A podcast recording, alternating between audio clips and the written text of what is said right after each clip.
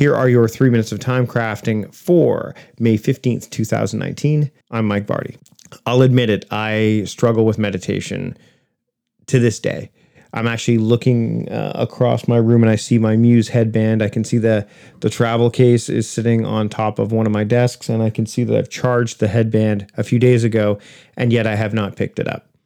There are diff- different ways you can meditate, and I think that there's that old adage of uh, that old story where the businessman went to the guru, hey, you know, I know I need to meditate uh, and uh, it's really important that I do it. What do you suggest? I, how long do you suggest I meditate for? And the guru said, and I'm paraphrasing here, uh, you need to meditate for 20 minutes a day. And the the businessman, the busy entrepreneur said, I don't have 20 minutes a day to meditate. And then they said, well, then you need an hour to meditate.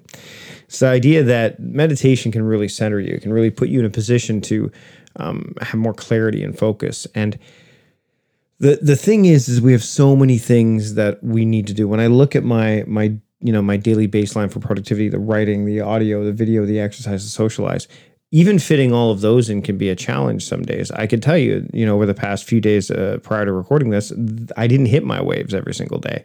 And meditation you you almost want to have that in there as well.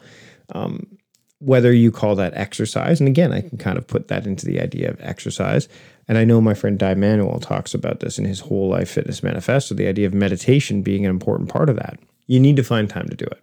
How you do it is going to vary. Again, much like I talked about yesterday with what your version of how far you need to break down a project is going to vary as well, based on skill set, based on experience, based on comfort level, based on um, you know what how how you feel the results are going to vary depending on how far you break it down. The same thing's going to happen with meditation. Some people, w- meditation for them is going to be exercise. For some people, it's going to be going for a run. For some people, it's going to be, there, I mean, there's walking meditation. For some people, it's going to be using a high tech tool like the Muse.